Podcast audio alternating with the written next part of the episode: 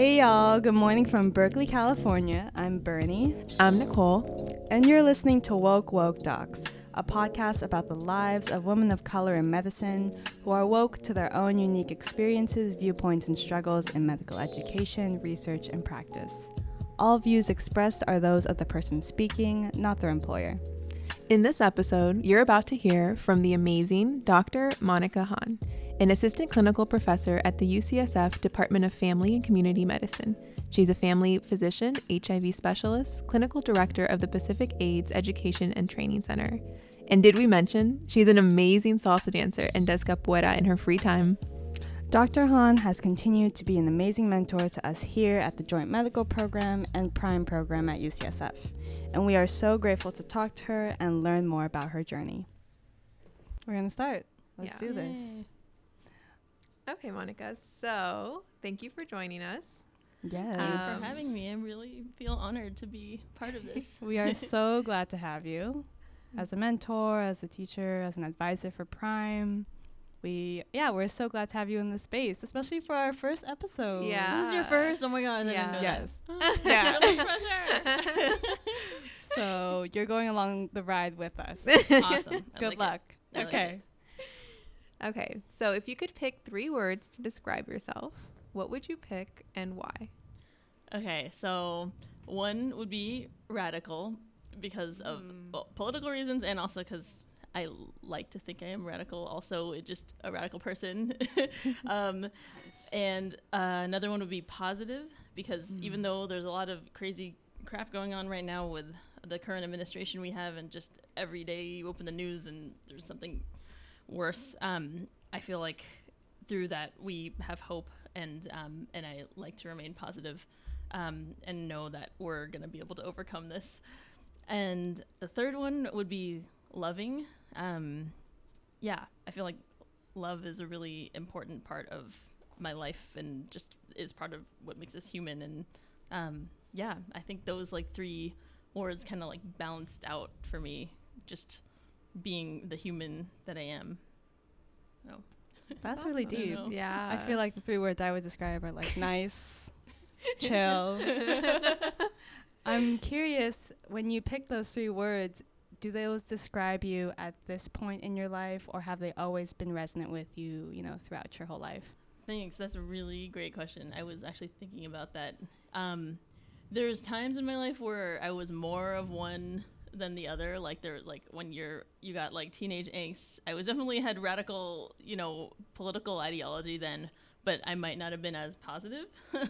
um, I definitely had like you know a teenage grunge like you know negativity um, era where um, yeah, it was a lot about like just being angry at everything um, and annoyed at how you know just injustices in the world and what what I could just I felt like I had very little power of being able to do anything about it. Um, and so I was just like less hopeful than than before. But one of my words is hopeful, and I feel like maybe as I get a little bit more chilled out as I get older, there's been more hopefulness. But I think the loving part has always been true. Mm-hmm. I've always been mm-hmm. just a loving person, um, just for everybody and in my friend, like my family and my chosen family circles. Um, and just for mentees and mentors. That's just something that I've always had. That's super beautiful. yeah, that's really awesome. Cool. Um, in terms of, you were talking a little bit about um, how radical has always been part of your journey. Um, how has that fit into, you know, your journey of medicine? And I guess kind of starting from there. How has your journey in medicine been from the beginning to where you are today? Sure. Um, so yeah, it it wasn't always obvious that those things could go together. I actually um, started off, I'd say, I started off college um, as I, I, was majoring in biology and ethnic studies, and like really ethnic studies is where it was at. Like I was really a student activist. Hey. Yeah, shout out to ethnic studies and critical race theory people so so yeah that was like my path um, and you know i was a student activist i was very involved in um, you know in actually socialist groups um, and campaign to end the death penalty um, and uh, lgbt rights groups Um, and that was what I did. I skipped my biology classes. I got a really bad grade in my OChem class, um, and I ended up getting arrested on campus a few times for doing sit-ins, and to the point where they basically gave me a letter to me and my parents saying that they would um, expel me if I got arrested one more time on campus. What? So I had to be really, really good for the last uh, year and a half of my school there. Uh, this is at UC Berkeley, where you know I was just so happy to be there in this amazing place where there's a history of activism, and um, you know I would, I was, I, I had started to be a, um, a sex educator and community advocate at um, Asian Health Services. That was my internship job at the time, and that fit really well with what I was doing. Um, but I just didn't I didn't before I did that work. I really didn't see a connection between medicine and um, and community activism and social justice. So I actually never really considered medicine as a path for me. Um, I didn't know any doctors that were also activists or advocates, mm-hmm. um, and I actually didn't have any idea what doctors did all day, honestly, except for like the one time my parents brought me to a doctor and like I had a I had a cold or something. Um, but we didn't really go to the doctor very much, so it was like a big mystery. Um, but so so yeah, so I started off that way, and then I just really luckily got um, got to become a uh, an intern at Asian Health Services Youth Program, um, where I learned about the history of the community health movements. Um, and how you know that was a real big part of um, in the 60s just community activism and talking about how health is a human right and it's not just a privilege um, and I realized there are doctors that are activists, there are health providers um, and community health advocates that that really fight for health. Um, and I was very interested in sexual health, um, reproductive justice, and HIV prevention and treatment at the time. And I'm really happy to say that I'm still interested in that now. But it really helped me to see that uh, that all those things are not just medical issues; they're actually really social issues and social justice issues. Um, and so I realized that I could be an ethnic studies scholar um, and I could be learning about public health and medicine and I could meld it. Um, but what I really realized that, that that could actually be melded was when I got to join the Prime program, um, which was a it was a brand new program at the time uh, at UCSF, which was for it was just basically just made for people like me who were people who had um, core principles and um, core values in social justice, but wanted to also become health providers. Um, and that that program really gave me the tools to be able to do that, along with all my mentors in the in the community health um, system, um, especially at Asian Health Services.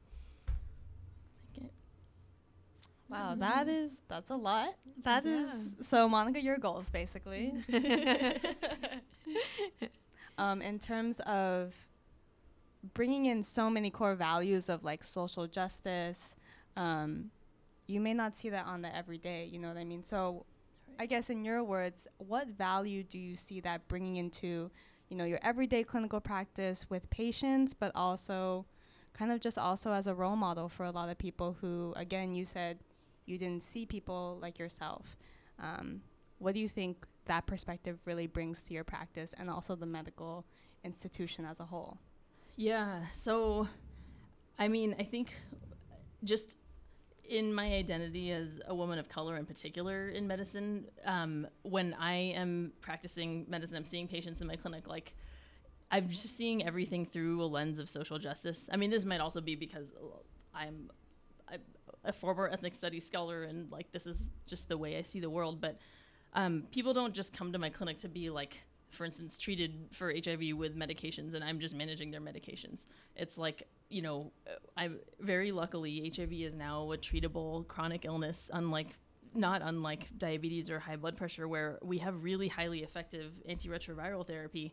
And if people are able to stay adherent to their medication, they're able to live a long, healthy life. So it's not the medication that's the problem in, in, in this case. It's really, it's, you know, racism, homophobia, transphobia, systemic oppression, and you know, basically stigma that is affecting people's ability. Uh, that's the reason why we have new HIV infections. That's the why the reason why we have certain populations disproportionately affected by HIV. So like I don't I guess my perspective is different in that when I'm seeing patients in clinic, I hopefully hopefully this is happening more and more, but I'm seeing a bigger picture of I'm not just going to see this person that I'm going to give medicine to in a 15 minute visit. It just it goes beyond that, and it it just like takes into account a bigger context of um, like how we got to this point, um, and why certain conditions or health issues get perpetuated.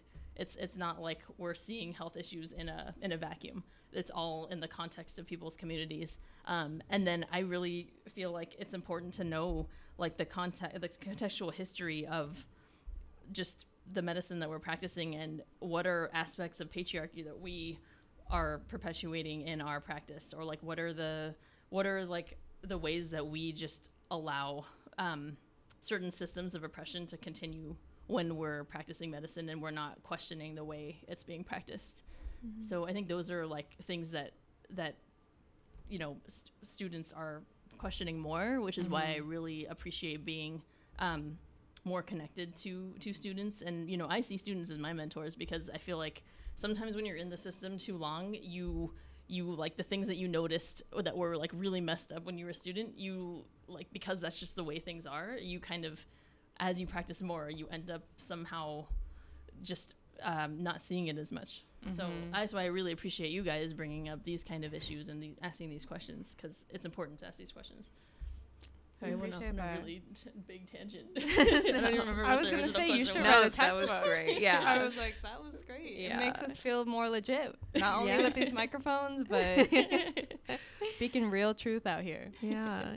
So, how were you able to stay connected to all of the things you studied in ethnic studies and all of your values that you were exhibiting during college after getting into medical school, during residency and your clerkships? How did you find a way to continue being active with that? Yeah, that's a really good question. Um, I think what really helped me was that I stayed in a community. Like part of my choice of where to go to medical school was to stay in a community where I knew I would have supports outside of my school um, to really help me stay true to my core values and who were who would know me well and know how I sustain myself. And that is that my family is really really strong um, and they know what I'm passionate about and know how to support me. And my partner was amazing throughout.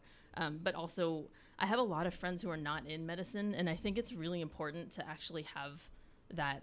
I think um, to not lose touch with reality. Um, I also um, really like I mentioned before the Prime Urban Underserved program at UCSF. I was in the very first um, class for that, um, and so we, we, were in our infant infancy at that point and just learning how to how that program was going to look.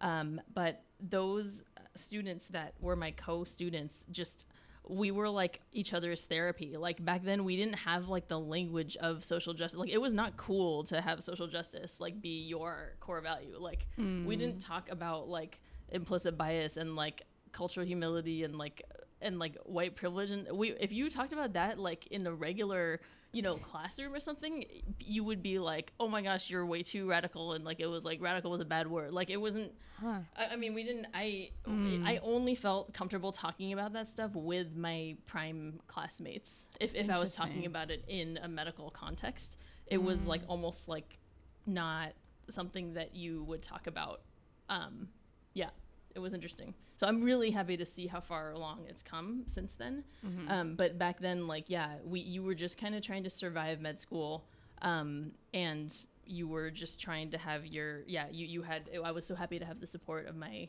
of my other students, and you know they are still people that I call on now in my career, and mm-hmm. you know we still talk about these things to this day. And uh, yeah, that program really helps sustain us and keep us like keep our eyes on on like the goal of what we were always interested in. And i'm really happy and lucky i think to be one of the people that feels like i went in with a passion for women's health um, you know reproductive justice and and hiv and i feel like i was able to maintain that um, that passion throughout and be able to practice that now.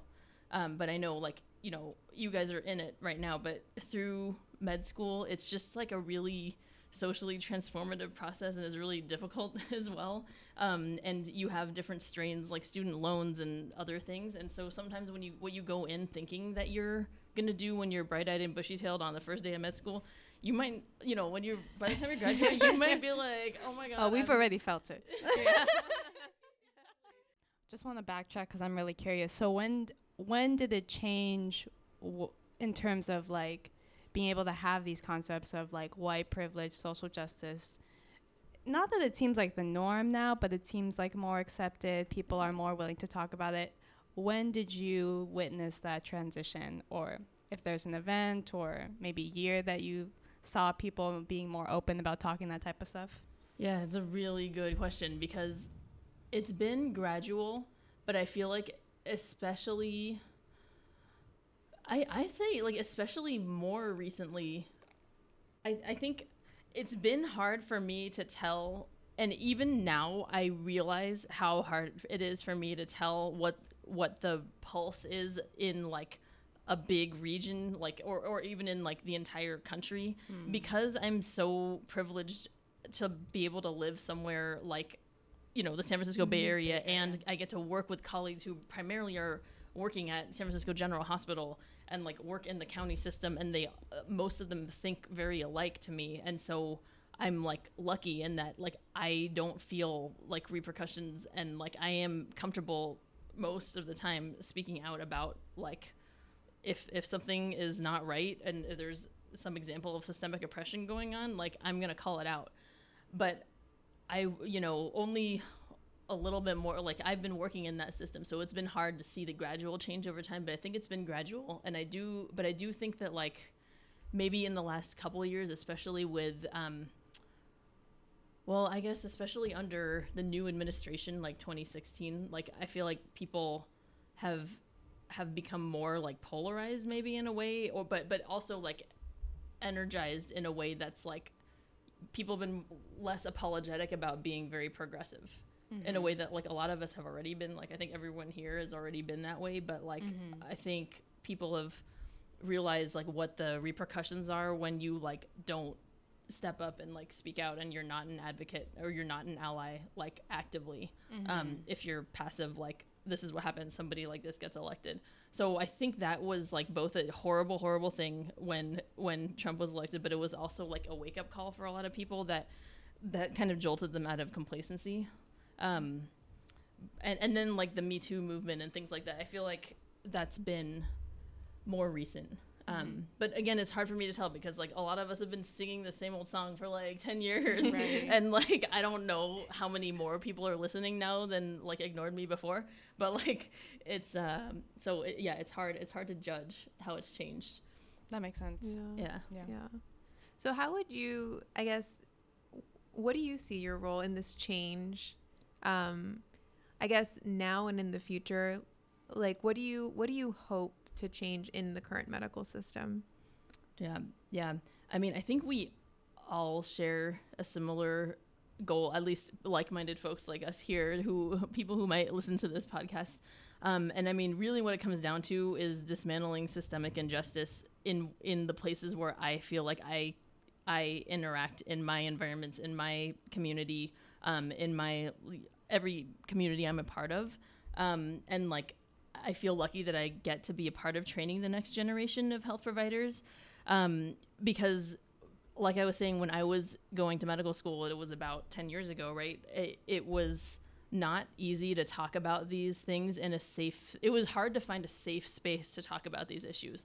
And I think like one thing that I would love to change is now that I'm in a slightly higher position, even though you always feel like you're the bottom of the totem pole wherever you're, you go to the next level. But I mean, I feel like now I, like one of my biggest goals is to make it like, ma- make it just um, safe and and like absolutely necessary to talk about when there are instances of oppression and unconscious bias and just like acknowledge the racist history of medicine or inherent sexism in something you do in medicine um, and then just for us to really empower each other to be able to change the system together. Because right now i mean yeah even now sometimes like you'll find you're like in a in a meeting that where you're supposed to be talking about some kind of diversity issue or something and like it's like you and like one other like woman of color in the room and like there's a bunch of blah blah blah going on and like you and her are like giving each other a side eye like in the room Mm, That's it. and it's like that it's- part. yeah, Right, right. And it's like we shouldn't be like just two people giving each other a side eye in the room and rolling our eyes. We should be like we should be like running it and then you know whoever doesn't agree with us can be giving us side eye and we can kick them out or something Mm-hmm. but i i feel like i'd like to make it more of a of a safe space and an environment that is inclusive and where we're really represented in more of um more of because now it's like now it's like sexy to talk about like differences matter and like you know um to to talk about unconscious bias and things like that and so it's like okay but let's make sure we're like actually talking about it not just giving it lip service. And like let's make sure we're like really delving into deep stuff and not talking about like whatever cultural competency or whatever that means. Yeah. yeah. Yeah, I would say it's really heartwarming to talk to you, Monica, because I feel like me and Nicole, especially, you know, ending our first year as medical students. First of all, we here, we made it. We're Yeah. still we're still intact. We're doing this podcast. We're doing Freedom School. Um, but you know, it's been hard. It's been hard to have to be in a classroom to learn, you know, concepts about biological racial difference, which goes, you know, goes against all aspects of race being a social construct and that type of conversation is not to be had among a lot of medical students and like scientists because it's like people have just like have not had the courage to really challenge that. Mhm. um, and these are still very ingrained in how we kind of just see people of different cultures and backgrounds as being biologically inferior. And that's really hard especially as women of color because you're like oh wow that relates to myself and my history and my people and my community so it's really awesome to have someone whose first adjective is radical to describe themselves still you know, have those types of values even as a practicing physician because I think for a lot of us as women of color, we're like afraid to lose that in the system. And it's like mm-hmm. super hard to kind of have to code switch between going back to your community, being in this classroom, being in the lab, being in clinic. Um, and it's like exhausting. Yeah. Absolutely. Wow. I'm, I'm s- sorry I was making faces while you were talking because are they still trying to teach like race based medicine like They like still this and shit? are. I'm sorry, but like I you just gave me a huge like traumatic flashback of one of the first times I was in one of my in my first year of medical school. Somebody came to talk about like Mm. r- like ge- like genetic and like race based like ch- differences in certain genes that would make them more likely to have asthma or something and i Yep. like had That i yep. got in a huge argument with this um, presenter and it was so interesting because I, I came from an ethnic studies background race is a social construct Mm-hmm. what does that have to do with like medicine like shouldn't we be trying to study like if in asthma for instance like what what kind of like aces or like what kind of environmental mm. factors in that region or something would would affect somebody to have worse asthma outcomes like that seems that seemed like it made a lot more sense to me and i just like left it feeling really unresolved and feeling like gosh i hope i get an answer at some point i hope they don't teach this later like in 10 years mm-hmm. Mm-hmm. I'm Oh, so- Yeah, that was the exact same lesson. Yeah, it's still It happening. was. Yeah. okay Our first one too. Yeah. Yeah. Wow, Isn't that that does not start you on a good foot. Yeah. So we started the Freedom School. I know. So that Very is what much. that gives me so much hope, you guys. Like that's actually like uh, the Freedom School is such a wonderful idea, and it's something that I wish we had. Like if I had that during medical school, I think about how much better of of a of an experience me and many of my colleagues would have had. I mean, essentially, Prime was our freedom school. We like we made it that, um, but yeah, just so much more support, and, and I love that you include so many people in the community, and it's not like just. Sometimes when you have like only medical people together, it Yeah. turns into kind of like a Yeah. complainy fest. of, like- Exactly. Yeah. when you said that we need friends outside of medical school, I was like, noted. yeah. I Yeah. was gonna make sure that's gonna be emphasized. Yep. Yeah. Yeah. Um, yeah. So I think, I mean, also building off of that is like, we have people that are in ethnic studies and doing all of this Mhm. amazing work that doesn't get to medicine. So we mm-hmm. have like Dorothy Roberts screaming at the top of her lungs mm-hmm. saying, you know, race based medicine shouldn't exist. And these are things that are happening because of it. Mm-hmm. And medicine just completely ignoring it. And so I think do you have any ways where you think that medicine can somehow incorporate these things into maybe a curriculum or somewhere where we can actually be collaborating, creating bridges between different things. Mm-hmm. Absolutely. I'm so glad that you asked that. So uh, that is a huge issue that has come up in our residency program as well. Is that um, you know I, I was a I was a graduate of the residency program where I'm a faculty now, and so I'm particularly interested in this. Where um, it, this is the family medicine um, residency program at UCSF.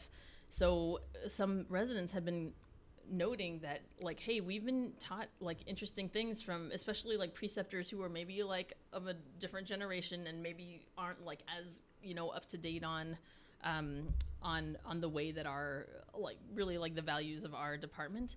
Um, and they've been teaching like really race-based medicine type of um, like anecdotes. Um, and it's like not helpful for our clinical learning. And so we we they luckily have recently understood that diversity and inclusion is really important in our in, in UCSF in total, but also in our department in particular, I'd say. And so they've created um, a, a, a family medicine department um, uh, diversity committee, which I, I'm lucky to be on. Um, and we're actually going to discuss this exact issue and how we can figure out solutions to it. And one of the big um, things that is that has been happening in our department is um, we have a couple res- former residents who are now faculty who have created an anti-oppression curriculum. It's it's an anti-oppression and allyship curriculum, and they actually required um, our entire department to go through it, and they're actually going through and doing every single department and all the um, Department of Public Health um, clinics. They're they're doing this curriculum, but it I mean, and that's really great. But like, we need more than just like a curriculum that happens once and then people might forget about it. Like, it has to be like, it has to be like attitude changes and like behavior changes and um, you know part of uh, they're they're being trained in trauma informed care as well and that's part of I I think the culture change will happen when like it does start first with like everyone has to at least have like been been aware of it by going to like a one workshop but it has to be continued and these discussions have to be continued. Um, but but yeah I I I'd love I'd be totally open to ideas too about how you guys think that this this discussion like these voices like like Dorothy Roberts like have to be amplified in medicine because it's not separate. Like we need right now in in this day and age especially with everything going on politically like we can't be siloed like medicine's over here and like critical race theories over there. Like we have to like be listening to each other and borrowing from each other um, and doing interdisciplinary work. Because because yeah because doctors don't know how to necessarily in in our particular training don't have the skill of like facilitating difficult discussions about race for instance. Or like not everybody knows about you know transgender terminology and and you know advocacy for for that particular group. I mean it's we're gonna have to be working together on all of mm-hmm. this. Yeah. Yeah, I'm wondering whether like even if we like invert the way that medical education curriculum is like structured, like for example, the first 2 years of medical education you learn about kind of all of the basic sciences, you know what I mean? And that already puts people into like yes, medicine is this objective mindset Right. of which like cannot be kind of challenged, but really it's a very subjective kind of practice where it's like every single patient encounter has its own power dynamics, has its own individualized way of interacting with that patient. But we are not taught that from the get go. That's like something you just kind of add, like sprinkle on and like residency and mm-hmm. third and fourth year. Whereas, like, if that was the foundation, that could actually be super helpful. Right. I agree a hundred percent. I mean, I if I had it my way, I would like require everybody to get an MPH and it would have to be infused with critical race theory like before you Right. are allowed Just to give us financial school. aid, yo. I mean, just you know, yeah, yeah, with financial, with a full ride scholarship, Right. of course. Free I public mean, education. Yeah, yeah, yeah. Power Like, to if I were queen of the world, I would, I would require this as part of medical education. I mean, yeah, I, I got my MPH before coming to med school, which Mm. might have made it even more frustrating for me to enter med school with that. Mm. Like, you know, you start with anatomy and like, you know, cell biology, which is like, when do I ever use my knowledge of cell biology in medicine? um, I mean, I use it, but I use it less than I use the calculus they forced me to take before So true. med school. You know, so that like already, yeah, I could talk about that for a long time too. But that's like very exclusive of, of people. So, um, yeah, I I agree Mhm. completely. Yeah. Yeah. Yeah, that goes back. I think we were having a conversation about this. Me and Nicole were having a conversation in terms of like increasing representation for, um, you know, women of color, underrepresented um, minorities. Is like the preclinical, uh, not preclinical, the pre med education and Mhm. requirements are just absolutely absurd Yeah. in terms of like the calculus, the OChem, Mhm. like I don't know any of that right now, and it's absolutely crazy. And it is a huge, like, like a feeder for a lot of people who don't come from families that have this type of knowledge to just like not believe that they can do it. yeah. Absolutely. I agree a hundred thousand percent. Uh, There's so many ways that um, there's ways that we're weeding out so many people um, and making making medis- medical school and medical education and becoming a doctor unobtainable but like in a disproportionate way to people who can't afford to take like a really expensive like MCAT preparation course or like people who can't um, you know take take time to do like a post-bacc to do all the classes they need to do.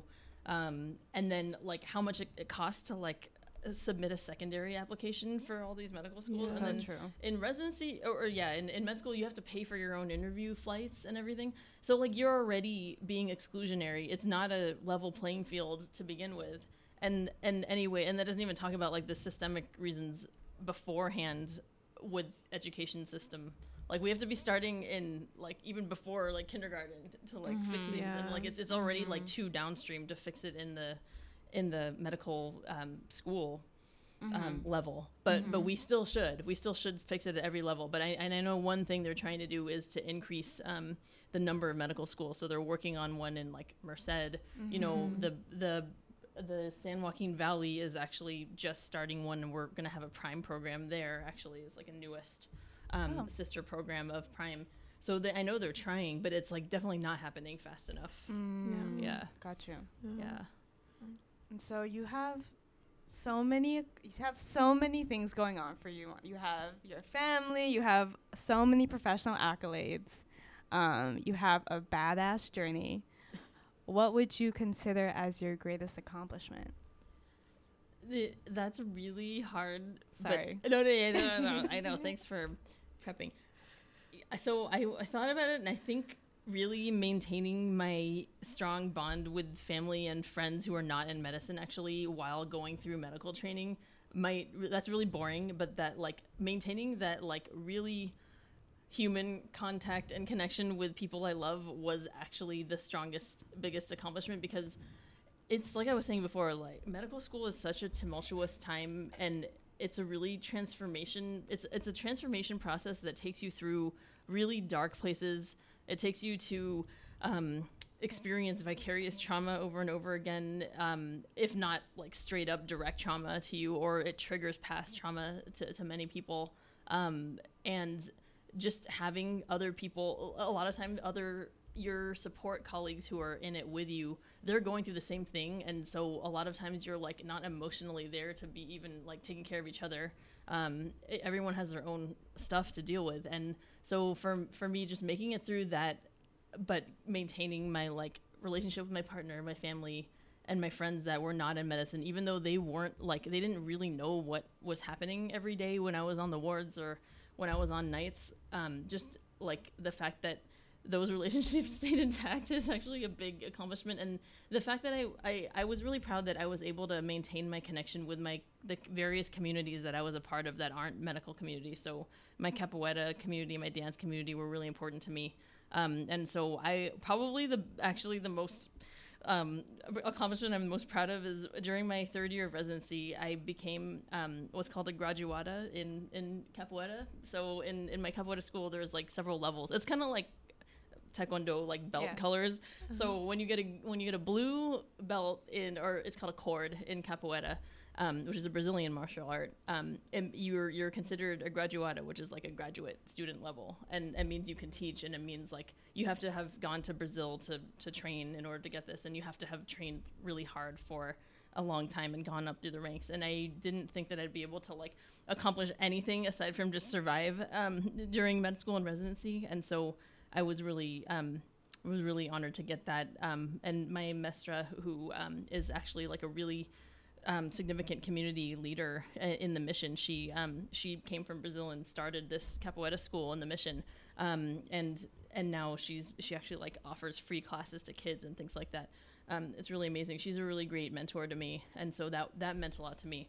So it's I try not to like have my accomplishments be like things that are there, there's a lot of competition in like academic medicine and so there's a lot of like people when they think of their biggest accomplishment people feel like oh like i didn't get any award or like i didn't like publish mm. anything and like that's like i totally try to measure my accomplishments on like how happy was i to do this or that like or how yeah how good were the relationships i kept and i think that's like i try to set it up that way because if you're always comparing yourself to other people about like academic accomplishments or like otherwise, I feel like it's people are always going to make themselves just down on themselves and like that's not what we need as women of color especially like we need to be focusing on positive things and what are going to make us feel stronger mm-hmm. and so mm-hmm. yeah. so yeah but that was a long, rambly way of no. like.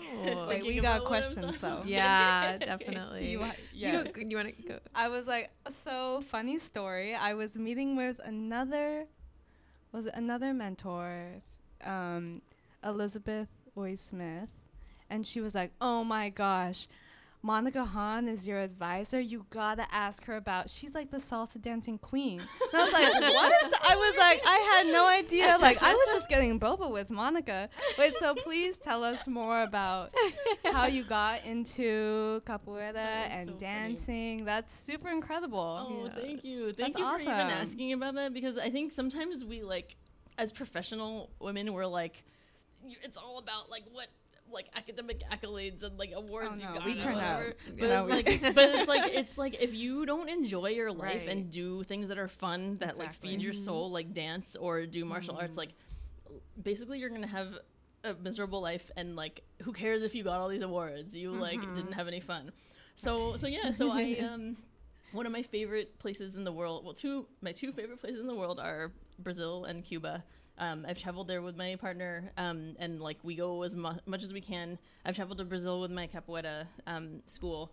Um, so yeah, I trained I trained capoeira, which is it's an amazing like martial art that's combined with like gymnastics and with dance. Um, that was actually practiced uh, in. I actually learned about it through ethnic studies because I was learning about art forms as a form of resistance, and it was actually uh, an art form that was uh, made by slaves in Brazil um, when um, they were trying to train to be able to uh, rebel against their masters. But so they pretended they were dancing, but they were actually like training to to be able to um, to fight off their oppressors. Um, and so that's where it came from. So this is in the northern Brazil, in the Bahia region, is where it, it started. Um, and uh, and I just like loved that idea. So when I went to Brazil after college, um, I actually like saw people practicing capoeira in the streets. And if you ever watch it, you have to YouTube it if you've never seen it. It's the most amazing thing. It's mm-hmm. like acrobatics and people like doing cartwheels and like almost kicking someone's head, but then they duck just in time. Um, and it's amazing. So I did that, and um, I, I trained that for since since basically med school till till through residency and until recently and then I got an injury, so I haven't been training as much lately. Um, but uh, and then dancing has always been something that I love, um, and so I, I go to I have friends in Cuba that we visit, and um, there there's professional um, dance like workshops that happen that I always go to, um, and I'm in a like a salsa or a Cuban salsa Afro-Cuban like dance group that we perform sometimes. Um, yeah, and that's how I have my fun, and that's how I like just keep my passion alive for other things because I think if it was just about work only keeping my passion alive, I have plenty of passion for my work. It's like there's nothing I'm more passionate about, but um, yeah, I don't know that I'd be able to sustain that unless I had other means of like ha- getting my energy and spending my energy. I guess. Mm. Yeah. yeah. Monica Hahn, everyone. Yeah. for real. Goals. Goals. Yeah.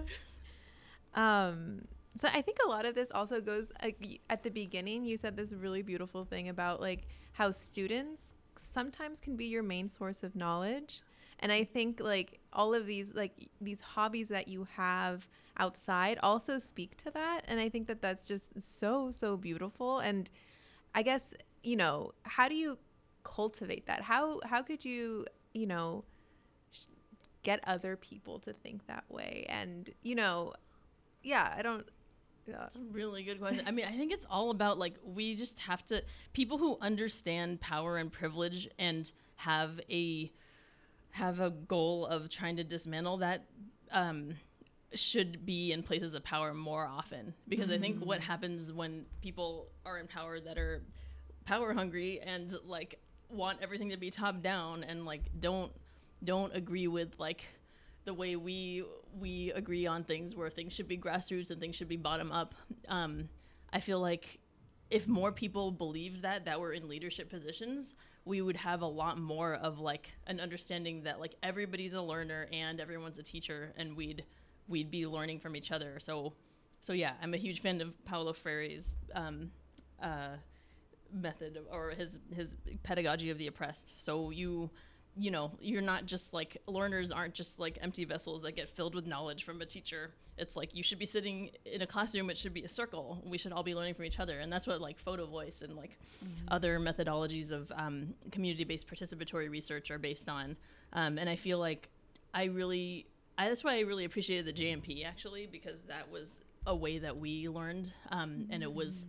you know, noted that the person in the room that supposedly had the most knowledge because they were they are a practicing doctor or they're they're the professor. They actually just sit there and they don't say anything and they intervene as a facilitator if needed, but they're not actually the ones talking. And I always thought that was so beautiful and I really appreciated that. And that's actually modeled after um, a Paulo Freire um, model.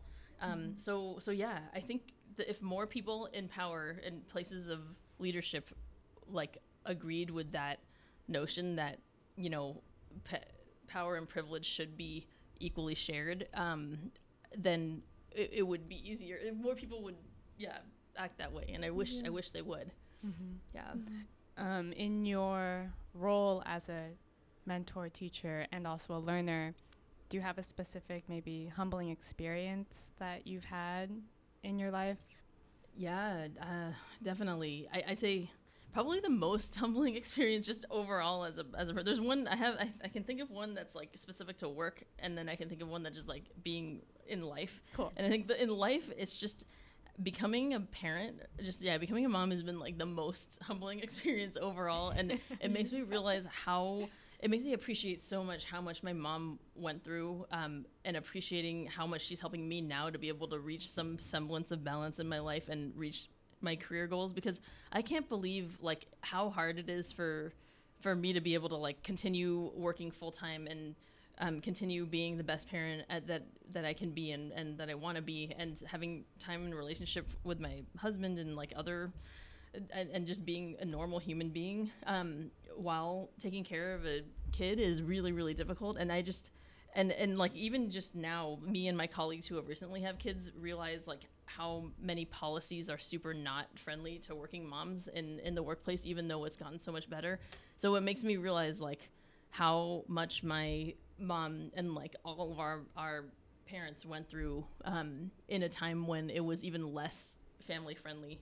Um, and like yeah my mom told me like when she had me she got to take like two days off of work and then she was like working like two days later wow. and like i don't even know That's how do you crazy. even do that mm-hmm. yeah and like i complained that like you know we only like recently got like a pumping room in one of our clinics to be able to like pump between um between um, patients and we only have like one patient taken off our schedule from our normal schedule to be able to pump but that's better than like what it was before which was basically nothing and you could get fired for for you know going on maternity leave but um, we still have so much work to do and there's mm-hmm. so much mm-hmm. more to go there so that's definitely a humbling experience also being like being a doctor i'm a family doctor so i should know a lot about peds and i do but like when it's your kid and like something is going on it's like what is like there none of my knowledge like helped me like why i don't know that's why they're hilarious. crying they didn't teach me in med school and like I don't know why it's so hard to breastfeed. Like I tell all my patients that. So like I feel like less of a phony now, but it's a very humbling experience. Like mm. I knew I, I wasn't I, I tried to have a lot of humility in that before having the baby that I was like, I know I've never had a child, so whenever I see a patient and it's like it's a peds visit or like it's a visit about breastfeeding, like I will I will fully admit that like I am I haven't had a baby yet. I don't know, you know, but I will give you as much of the medical, you know, knowledge I have and and like, you know, but now I can I can have also the like mom knowledge too, so I feel a little bit less of a phony. Mm-hmm. But it is very humbling experience to actually go through something than to be on the other side of it as as the doctor like just counseling about the medical issues. yeah. um, yeah, and then I and then oh yeah, a humbling experience at work. So so yeah, wh- I'd say one of the one challenge that was such a blessing to me and where I learned so much was um, taking care of um, a, a trans a transgender um, male patient um, in my prenatal clinic.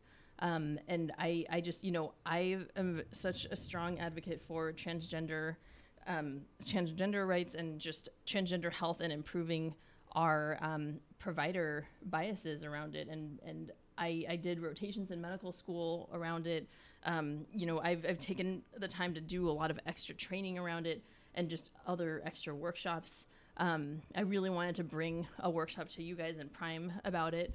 Um, but when, you know, I, I basically taking care of my first transmasculine pregnant patient and just seeing through his eyes, like how incredibly like heteronormative our medical system is and how much our system like really reinforces a gender binary and everything um, was really eye-opening and um, just just like really motivated me to be able to do a lot of advocacy in the hospital for making that experience better for him and for any other transgender patient that we have. Um, we actually, from the experience I had um, taking care of him, we actually ended up um, training all of like the ultrasound techs on how to use um, gender neutral language and how to talk about um, the fetus and, and things that they were seeing in the ultrasound for it to not always be like a script that's like oh do you want to know if it's a boy or a girl? or like you know can and using um, names for body parts that transgender folks might not actually Right. um, you know identify with. Um, so so that was that was a really big um, learning experience for me that was really positive, um, and was definitely a humbling experience because it's really um, yeah it's it's like there when when you have a certain experience and that's not yours um, it's you you want to be the best ally you can be um, and and it's not it's not easy when when you can't draw on your own experience. Um, yeah So, um, you, I think throughout this whole conversation, you've kind of talked about the different challenges you faced at different parts of your journey. Um, is there any particular challenge or, you know, I guess advice that you have for women of color pursuing medicine? so much uh, I think it's- yeah really You can still become a doctor even if you've been arrested. Yes, yes. Try to get it expunged from your record because it can come back to bite you in the ass later when you're trying to apply for your license. Uh, yeah, I had to talk to my program director about that when that came up, um, but luckily it was expunged. Um, so, yeah, it's it's uh, for for me and like for my when thinking back hopefully it's better now but thinking back to my cohort of women of color that we're, we're still quite close in my prime program and we still talk um, about this although we've blocked out some of it because some of it was very traumatic but uh, we we really just like you have to be there to support each other. So definitely be there to support each other um, and to validate each other's experiences because there's a lot of like invalidation or like dismissal that Yep. happens about your experiences or there's a lot of like um there's a lot of oh gosh what is the word my brain is not tone policing that was the word i was looking for Uh-huh. um, and so, you know, when sometimes it's good to like check in with your trusted other colleagues that, that you really trust about like when is it the right time and what is the best manner in which to bring up something and like blow the whistle on something that's come up? Because without like to make it so that it's the least likely to be dismissed by somebody um, or you know and like when is it when is it appropriate to like escalate something to like a higher level if it's being dismissed? Um, and how to like recognize tone policing and like gaslighting honestly when when Mm. like something really happened and like your perspective is being is being like basically dismissed um you that that's when you really need like your people to come Mhm. help you um and help validate your experience um and say things like me too in in those instances um Mhm. i think that's one of the biggest things is like it's hard to go just alone Uh-huh. and if, if you can do that and that is that was a defense mechanism that i will be completely honest a lot of us utilized at that time because there really wasn't a better recourse something messed up happened and like we we just had to just keep going and just be like you know what like this is messed up and we're when we have a place of power later we can do something about it but like right now we just need to like graduate and get the hell out of here and that's Mhm. like i won't say that that's like a wrong thing to do because sometimes that's just Mhm. like